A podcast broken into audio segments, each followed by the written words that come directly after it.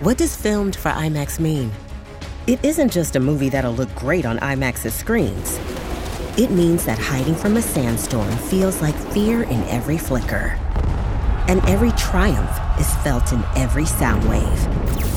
And the things we've only imagined, you can truly experience those too. That's what filmed for IMAX means. Get tickets to experience Dune Part 2 now and IMAX's exclusive expanded aspect ratio. Hi, I'm Cathy, and this is my mother Linda. Hello. And this is the Cinemile, the podcast where we record our walk home from the movies. And usually I do it with my husband Dave, but not today. I have everyone's favourite guest. Uh, welcome back, Linda. Yeah, great to be back. Feels like it's been ages. It does feel like it's been ages. And we are going to see American Fiction, um, a film that Mom hasn't heard about, but that I've been dying to see. Um, by director Cord Jefferson. Mom, did you watch Watchmen, a HBO show a couple of years ago? I don't believe so. Um, it was a show Dave and I loved, um, and I think he was like heavily involved in the story side of it anyway, if not other elements. Uh, and this movie has got a ton of award nominations. Jeffrey Wright's the lead actor who's been nominated for loads of things. But mainly why I want to watch it is from the trailer, and we talk about on this podcast a lot. We don't watch trailers often. I watched the trailer for American Fiction. I think I was in another screen. Uh, I was going to see something and it popped up. I was blown away by the premise. Do you know anything about the premise, Mom? I know nothing about it. nothing. Yeah, absolutely. I'm a blank canvas. Um, it's about a writer and how he gets his book kind of commissioned in a unique way. And it looks really funny, like proper funny. Um, so that's all we'll say about it. I think we'll go and watch it, and then. I mean, I've back, seen some of the cast. I love some of the cast, so I am looking forward to and it. And love Issa Rae, who's in it. Um, yeah, can't wait. We well, will... Sterling Sterling Brown's in it. Yes, it? yeah, yeah, yeah. Um, Probably the only name I know. From what's that TV show you like? Is it us or this is us? This is us, this yeah. Is us, yeah. Um, so we will be back after we've watched American Fiction. Bye. Okay, bye. Monk, your books are good, but they're not popular. Editors, they want a black book. They have a black book. I'm black, and it's my book. You know what I mean. Look at what they published. Look at what they expect us to write. I just want to rub their noses in it.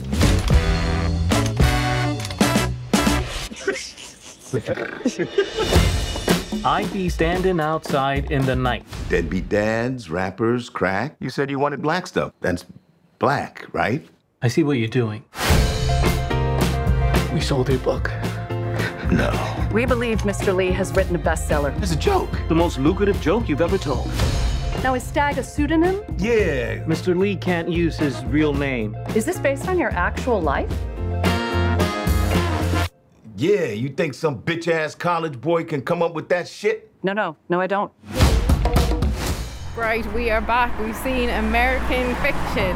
Mom, what are your top line thoughts? And before you tell me them, I will qualify this episode with saying we are two white Irish people and we will do our best to talk about this film and, and all the themes with a great acknowledgement of the fact that we do not understand the black American experience.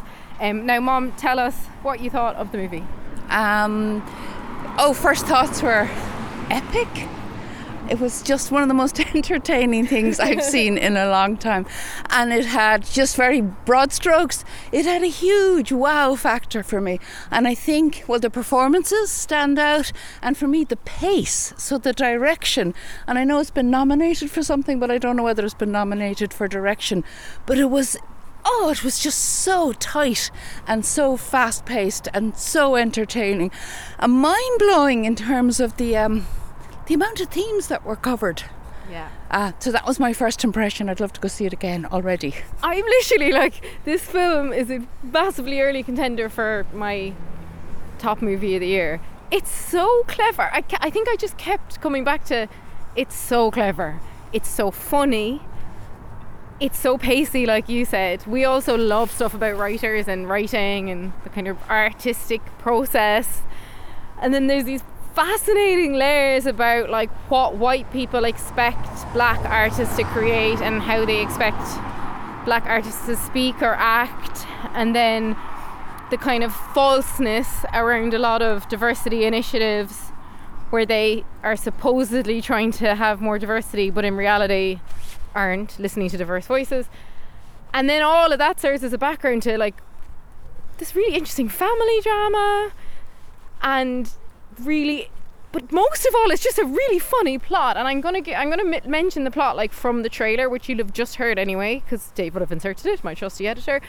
And basically he's a black author. He's very upper class. Like he's very he comes from a wealthy family. That's what's so Yeah. funny because the irony and around the well, whatever the irony around the whole well poverty experience, not just black, but that whole what he claims to be writing about or talking about, and he is so upper class. They Yeah. have they have the maids and the swimming pools and the the two houses. So and he calls his mom like mother. Mother. And he's like whole family's doctors and he's super rich. And he writes this, I guess, very literary fiction and he's like a, a lecturer in a university. And his books keep getting rejected until one day, like as a parody, he writes what he considers a joke about the black American experience, pandering to white people's expectations of how black people might speak.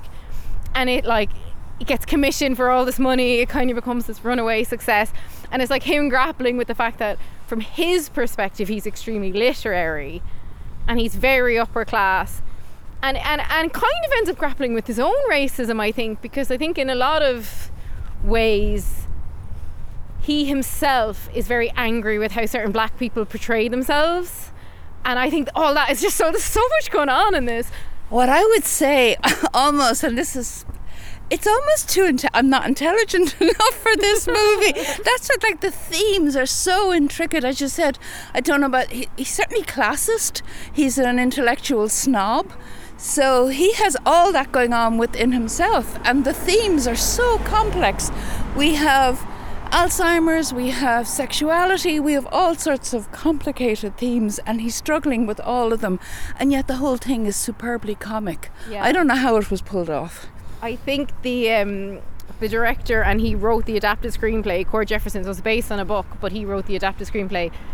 He's just like a visionary. I think I think it shows what happens when you give a creative talent creative freedom, uh, which I imagine is what happened here.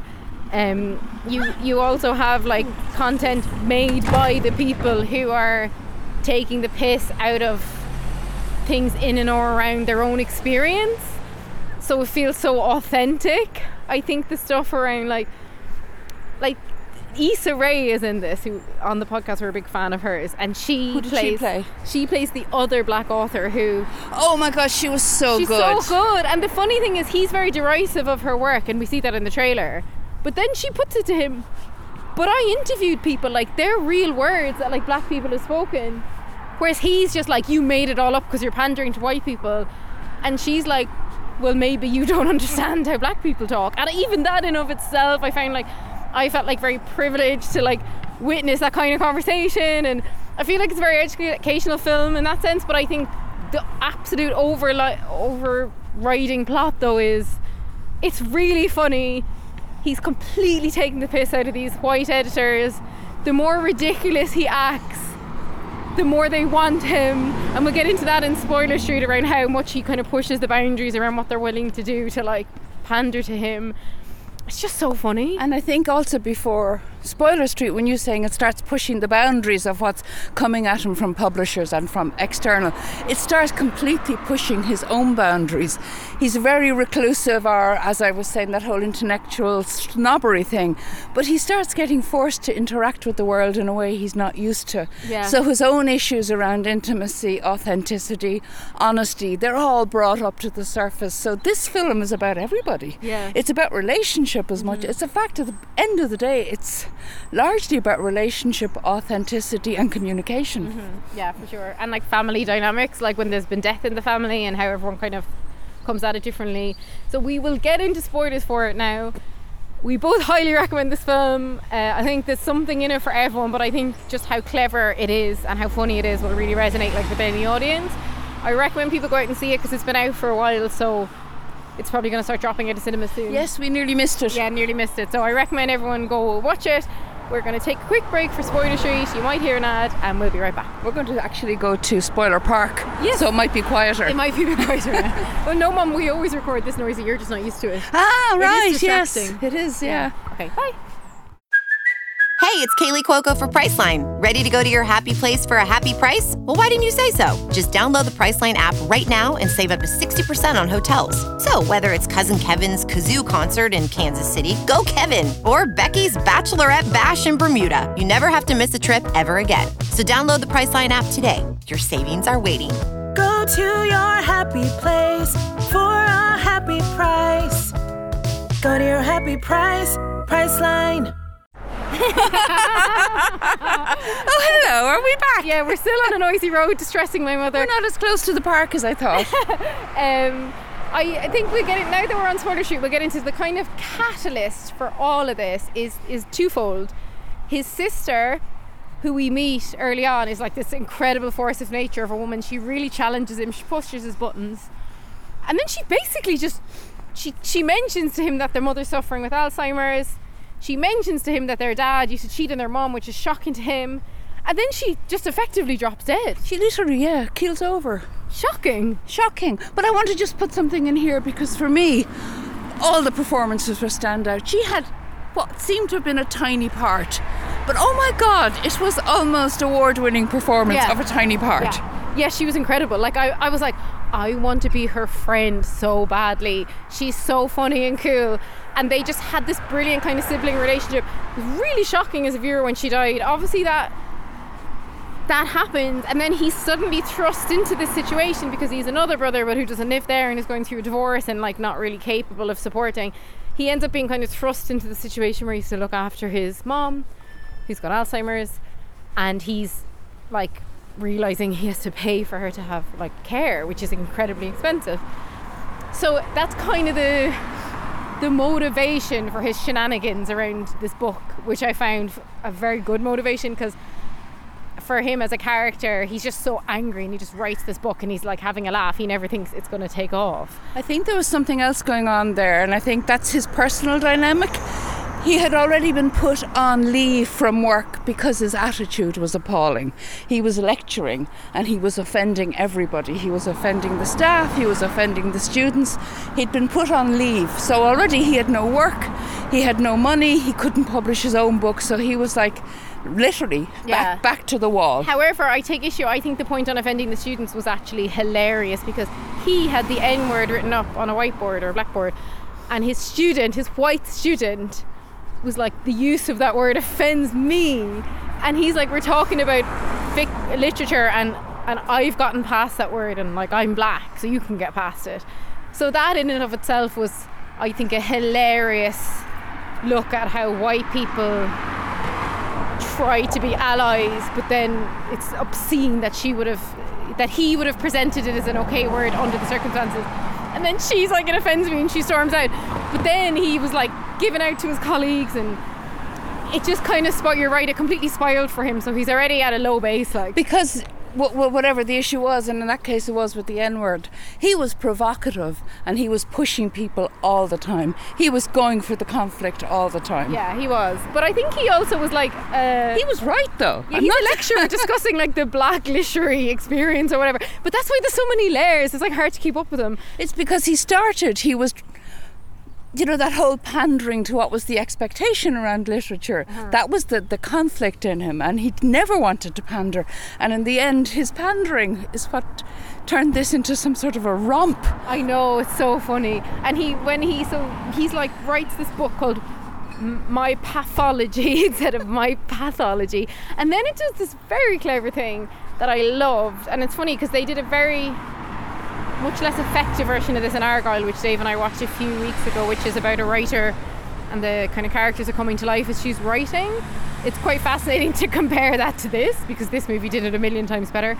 He's writing in the in his study and there's actors like acting the words and then they're stopping and looking at him and going that's not very good or whatever um, but it's so funny I've seen that now that happened in both Argylle and in this but a million times better in this one um, That's how playwrights they, they actually workshop their scripts and they actually have paid actors. A lot of them get funding to have actors there acting out their scripts as they're writing them. That is so clever. I mean, it does make sense. And he's kind of starts spiraling. His agent is totally in on the gag. Like, the agent is like, I can't believe you sent this to me. And then the agent's like, it's basically been picked up for like hundreds of thousands, right? If not millions. The number is huge anyway. And then the movie rights, and suddenly they're like, "We want to meet you," and he has to come up with a story where he's like, "Oh well, I'm a fugitive, and I'm on the run, and I can't meet anyone." It unravels. It, and then what was fascinating though is he begins a relationship in the midst of all of this because he meets this his na- his mom's neighbor, and she's this lovely woman. She's a lawyer, and he's initially, I think, because he's an egomaniac, incredibly attracted to her. I think when he realizes she's read one of his books. He just loves this, right? Like if you, I mean, any writer would, and and they begin this relationship, and as you say, he's been challenged to like not just be by himself or thinking of himself. to basically communicate and be honest. And then And he doesn't have the capacity. when he pushes boundaries, like we were saying, and he convinces the literary agents, he says, oh, "You can only publish my book if it's called Fuck," and they publish it. They do it. that is so funny. And then he goes into her house and he finds that she's got Fuck, his book, anonymous book. She doesn't know it's his, and he loses it at her. He's like so angry that she's reading this book, and it's like he can't accept that people enjoy different forms of art. He wrote it as a piss take, but is a good writer, so you can presume that it is a good story. And he's so angry at her, and I love when she's just like, "Get out!" He's actually abusive. Yeah, he's that really interesting that they actually went as far as yeah. it was verbally and emotionally Yeah. abusive. And his brother and his sister have both said it to him, like he's got serious issues. Then you've got all the stuff with his brother coming back, who's like newly come out and is like kind of spiraling on drugs and has no money because he's in the midst of a divorce. Spiraling on drugs and naked men. Yeah, and like so, like they feel so different, and I kind of love. Sterling Brown yes, in an absolutely spectacular he's so good. I see. So good. He's been nominated in a few best supporting things, though not in the Oscars. But um, It's so funny. I didn't picture him in like that particular kind of comedic role. He's so- Serious but funny. he's so serious and this is us um, and then I, I kind of just love at the end the way they come together around the housekeeper's like wedding and they they the brothers kind of reconnect in a really nice way i found it strange how the sister was basically never mentioned again other than about like her bank balance because they're like how are you paying for mom's care home and he's like oh sister left money for her Oh, he's pretending. Sister Yeah. didn't leave money. He made that no up. he made it up but because he can't pretend he got millions for this book that he didn't but that's write. the only time she's referenced again I know, but you know something? It's not unreal either. There's a lot of reality going on here. People just move on. It's shocking, but Yeah, and they don't want to talk about it. And the brother is like, I just, I, I think it wrapped up really nicely with the housekeeper and like her finding a connection. I also think it's really appropriate that he didn't end up with the woman. But then what I But love, did he end up the with the ending, woman? yeah, the ending. The ending needs an award of its own. Yeah, the ending is like we were laughing so much. The ending is basically like. He shows up at this award ceremony. They go to the award ceremony. Oh, we haven't even mentioned The he's on- nomination. he's the whole time he's like he's on a judging panel. They explicitly tell him we're putting you on the panel because you're black. because you're black. and Issa Rae's on the panel as well. So there's three white writers and two black writers. They're all judging literary fiction. Then this book fuck comes in for them to judge, which he tries to not even allow. And then in the end, at this scene where the five of them are in a room together, and three of them are like, fuck needs to be the number one book. And the two black writers are like, absolutely not. Like, it shouldn't be there. And they say, and it's so pointed, it's really time that we, you know, we listen to black voices. Whilst ignoring the actual. ignoring the two black people in the room. And I just thought, oh my God, that is so endemic of like pandering culture and like false diversity initiatives and like they're literally saying we need to listen to black voices while silencing two black people. And then he's just like so utterly outraged that he's never even been considered for an award, but now this book is winning awards. Like, oh, that's a whole movie in itself as well. It is a whole movie, and of course, uh, spoiler alert, his book wins the prize. so we're at the award ceremony, and the question is, and this is.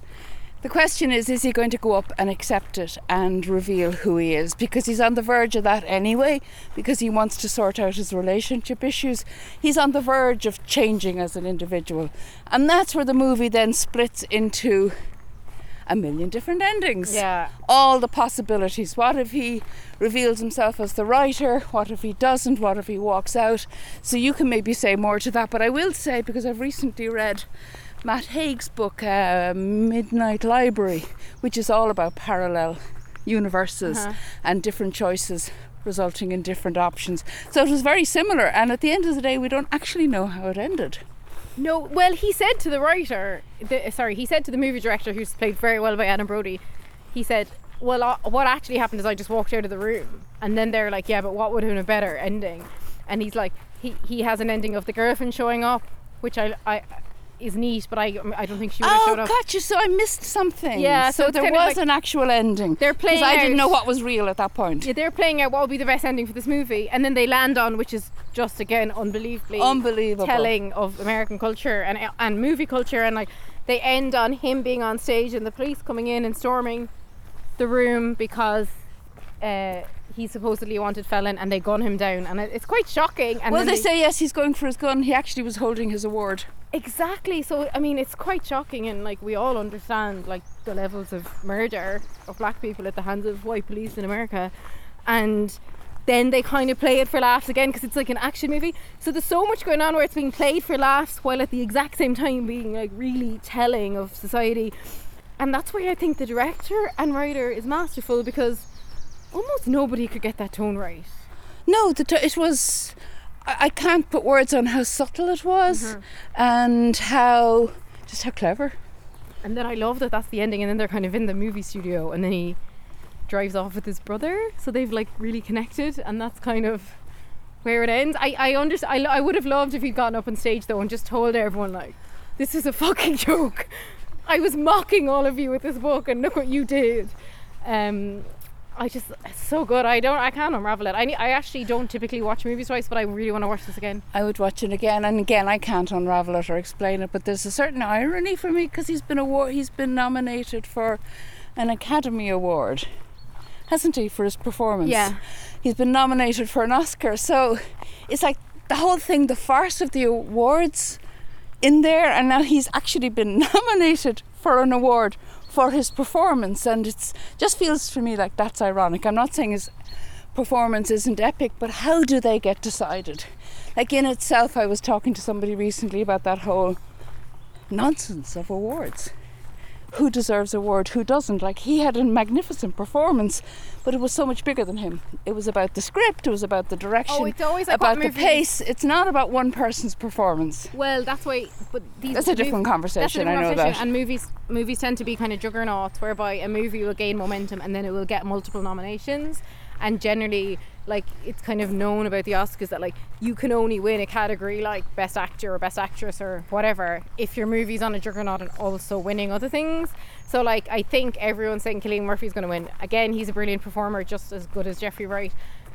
But because Oppenheimer is such a juggernaut of a film, Yeah, I guess that makes sense. I just I haven't quite unravelled what the irony is in my mind, but here he is now nominated for an award, I and don't find that ironic. I think that's just because it's a brilliant movie and he's brilliant in it, and it's gotten a lot of it got a lot of buzz early on, and I think that's another thing that helps movies. Like you'd never see a movie just get nominated for Oscars unless it's been nominated the whole way up for other awards. okay, I guess I missed some of that nominating, but the end is really it just left me thinking and left me wanting to see it again. I know, and I want to see the movie that they're making. And then I thought, did we watch the movie they've made? Yes, that's so the other meta. question. Is this actually the movie? Yeah. Or yeah, so that was it. That whole I love when the, my favorite scene is when he meets Adam Brody and he's like pretending to be oh, on the run. so funny. and he hears ambulance sirens because he thinks his mother's ill. So he runs off, but then Adam Brody's like, "Oh my God, he's heard police sirens and he's run off because he's a fugitive," and it feeds into the whole thing, like ridiculous thing, even more. So good. Thank you, Mom, for joining us. Yeah, thank you for having me. And head over to the cinemile at gmail.com to let us know what you thought, or come over to Instagram at cinemile. Um, come over to Letterboxd or come over to Patreon where we are currently reviewing loads of stuff such as 90s rom coms. Uh, we haven't figured out which one's going to win yet, but I think it's going to be my best. Uh, no, I think it's going to be The Wedding Singer. I think that's what we're about to review. And we've just finished um, True Detective. We're reviewing Mr. and Mrs. Smith and uh, Curb Your Enthusiasm. Bye. Bye.